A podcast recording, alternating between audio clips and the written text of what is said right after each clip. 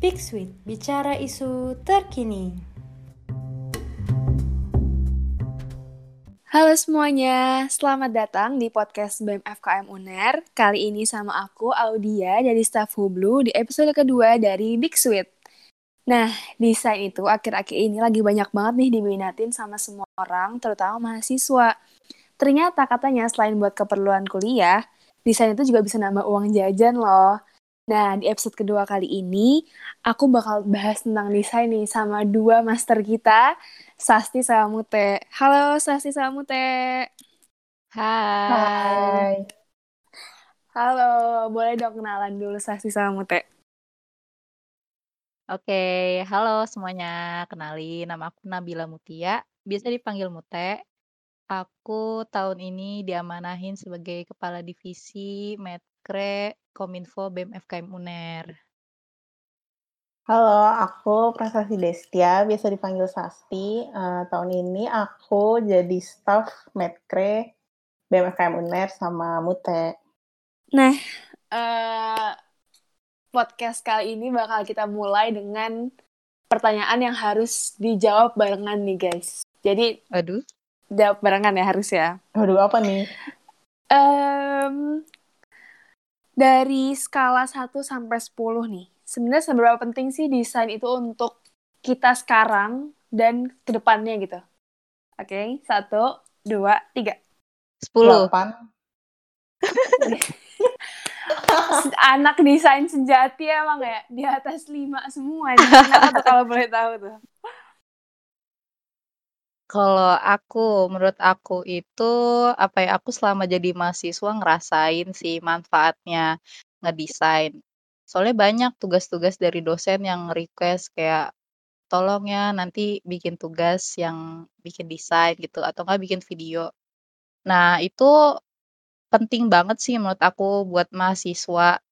Terus juga aku pernah baca-baca artikel di internet gitu, banyak yang bilang desain itu salah satu skill yang dibutuhkan di masa yang akan datang. Karena kan di era digital pasti orang-orang lebih suka dong kayak visual-visual yang menarik. Nah, makanya kenapa desain itu sangat-sangat penting.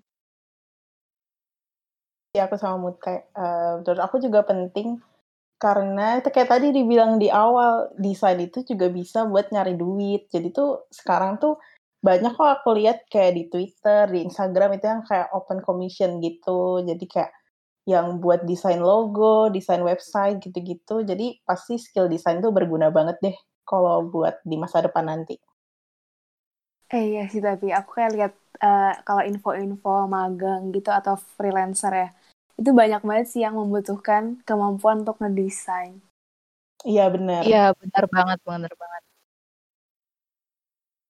Oh ya ngomongin sekarang desain yang lagi banyak dibayar nih. Sebenarnya pernah gak sih kalian tuh dapat pengalaman untuk kayak orang tuh ngebayar jasa kalian itu untuk ngedesain atau entah itu ikut freelance, entah itu ikut orang yang minta tolong atau magang gitu tentang desain ada nggak? Aku ada sih uh, pernah dimintain tolong gitu. Walaupun aku sebenarnya nggak terlalu fokus di bidang uh, desain komisi gitu. Tapi aku pernah waktu itu dimintain tolong sama teman aku sekali dua kali dan alhamdulillahnya dibayar sih. Dan itu kayak cukup apa ya? Walaupun dibayarnya nggak seberapa tapi cukup bikin seneng aja gitu. Happy ya akhirnya kayak happy kayak yay bisa ngasilin duit sendiri walaupun ya cuma sekali dua kali. Kalau Sasti, Sas pernah nggak? Hmm, sebenarnya aku belum pernah sih. Maksudnya dibayar cash gitu nggak pernah ya. Tapi aku sih pernah kayak mutai gitu bantuin teman aku. Teman aku tuh kayak baru buka all shop gitu. Terus aku bantuin bikin logonya sama desain-desainnya gitu. Terus aku cuma dikasih free barangnya aja sih. Cuma aku juga ngerti gitu loh, dia kan baru merintis. Cuma aku pengen sih sebenarnya bisa open commission gitu kan lumayan ya dapet duit. Iya sih. Cuma aku tuh kayak takut nggak bisa bagi waktu dulu soalnya kayak kuliah juga lagi sibuk, terus aku juga di BEM gitu-gitu. Iya sih, ya. sebenarnya kayaknya uh, banyak gitu loh yang bisa menghasilkan uang gitu sebenarnya desain. Berarti open gak nih kalau misalkan nih ada teman-teman yang kayak iya deh, misalkan minta tolong eh, anak-anak med keren nih buat tolong buat, tapi ada commissionnya itu mau nggak? Boleh banget dong. Boleh ya. Ah, boleh sih, Boleh boleh, catat berarti ya ID line atau Catat ya. nomornya ya. eh BTW, aku mau tanya deh nih. Sebenarnya pertama kali eh, Sasti sama Muta itu belajar desain tuh kapan sih dan kayak kenapa gitu awalnya belajar desain?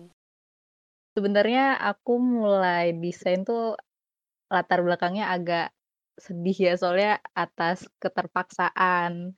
Dulu Hmm. aku mulai desain itu di SMA kelas 2 dan itu juga terpaksa gara-gara aku diamanahin eh, untuk jadi apa ya kayak bagian desainnya OSIS gitu.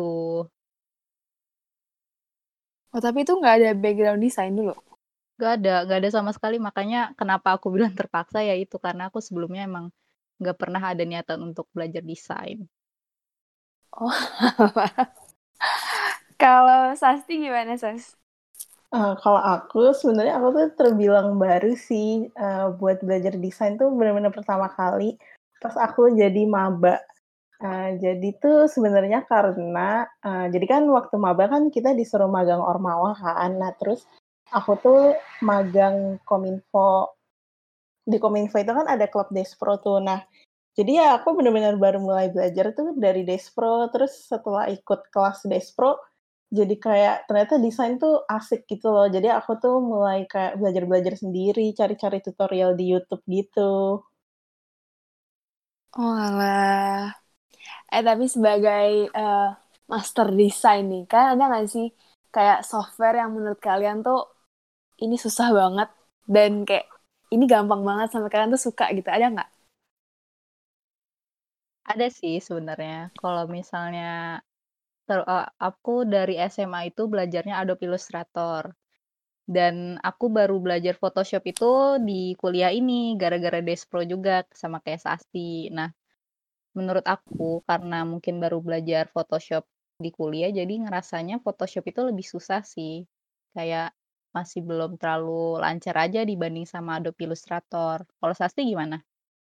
Kalau aku eh, sebenarnya sama sih dua-duanya. Aku tuh lumayan bisa, tapi kalau disuruh milih sih aku sebenarnya lebih milih milih Illustrator sih dibanding Photoshop karena menurutku lebih asik aja pakai Illustrator gitu. Berarti favorit kalian ini ya, Illustrator ya. Ya, benar. Ya bisa bilang gitu deh. Nah, ngomong-ngomong masalah pemula dalam desain nih, sebenarnya kita tuh perlu nggak sih keterampilan khusus buat jadi anak desain yang kayak spesifik gitu? Ada nggak? Atau kayak ini biasa-biasa aja sebenarnya bisa?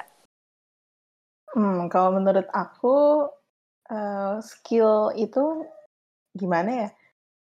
Eh, bingung juga sih sebenarnya. Tapi menurut aku asal si anak itu tuh mau berusaha buat belajar, itu pasti bisa kok. Kayak aku juga eh, karena kan aku baru-baru ini kan belajar juga gitu. Skill aku juga yang belum bagus-bagus banget. Tapi as sebenarnya asal mau belajar, mau explore, mau kayak cari-cari tutorial sendiri itu pasti bisa kok. Iya, benar banget. Kalau menurut aku skill yang dibutuhin tuh pasti kreatif ya.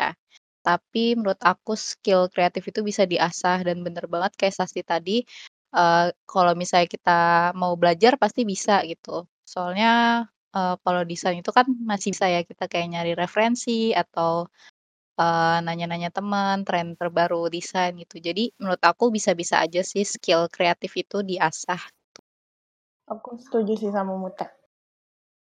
Ada nggak sih tips and tricks nih buat pemula yang eh, sekarang ini kayaknya dia pengen belajar nih, belajar desain. Kayak aku deh, sebenarnya aku tuh pengen belajar desain gitu. Cuman kayaknya kemauannya kurang kuat sih, jadi nggak di nggak dijalan-jalanin gitu. Ada nggak sih tips and tricksnya?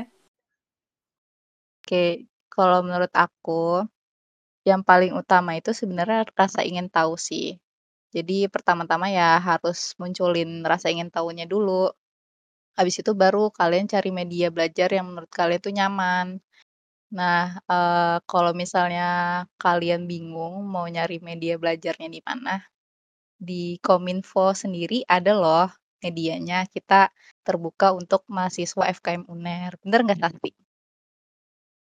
Bener. Jadi, uh, di Kominfo sendiri kita tuh punya sarana yang, uh, buat kalian-kalian yang pengen belajar desain, tapi kayak masih bingung gimana, kita tuh punya klub, yaitu Despro. Apa tuh Despro? Jadi Despro itu uh, desain production, uh, yaitu klub yang dinaungi oleh Kominfo, BMFKM UNER. Di situ uh, kita tuh bakal ngundang pemateri gitu dari luar yang bisa ngajarin desain. Kalau buat tahun lalu kita itu belajarnya uh, software Illustrator. Cuma kalau buat tahun ini uh, nanti ditunggu deh uh, info selanjutnya. Yang pasti bakal seru banget sih, lebih seru dari tahun kemarin. Ini, Tata FKM juga punya ya uh, wadah gitu ya buat teman-teman yang mau belajar tentang desain. Ya, jadi teman-teman FKM nggak usah uh, bingung lagi kalau misalnya mau belajar desain tuh di mana sih? Tentu aja jawabannya di Despro, guys. Asik. Eh, BTW apa deh, Canva tuh termasuk software uh, ngedit gitu nggak sih? Apa itu terlalu tidak pro dan terlalu amatir kan buat ngedesain? menurut aku nggak ada salahnya sih sama Canva karena, uh, aku juga dulu pernah ada di fase ngedesain pakai Canva gitu. Karena sebenarnya yang paling penting itu bukan softwarenya sih, yang paling penting adalah skill desainnya. Jadi menurut aku Canva itu salah satu software yang mempermudah, jadi pinter-pinter kita aja gitu buat ngembangin skill desainnya lewat Canva.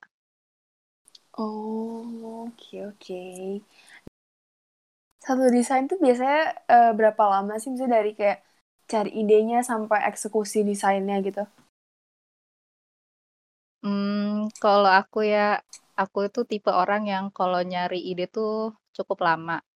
Jadi kalau misalnya idealnya ya sebenarnya itu ada kali uh, dua sampai satu bulan gitu buat menyelesaikan sekaligus nyari ide gitu. Tapi kadang apa ya, ada fase yang ngebut gitu sih kalau misalnya emang terpaksa, ya udah tiba-tiba idenya muncul sendiri gitu. Jadi emang, uh, tergan tergantung sama kondisi gitu. The power of kepepet banget nggak sih kalau kayak gitu tuh? Iya bener banget bener banget. Suka muncul idenya. BTW aku sama sekali nggak tahu tentang desain. Jadi aku sebenarnya nggak tahu kayak uh, kayak gimana sih sebenarnya desain itu? Sebenarnya ada gak sih kayak suka duka jadi anak desain kan pasti kalian disuruh kayak jadi PDD PDD terus gitu kan? Ada gak sih ya, suka dukanya banget. selama mendesain?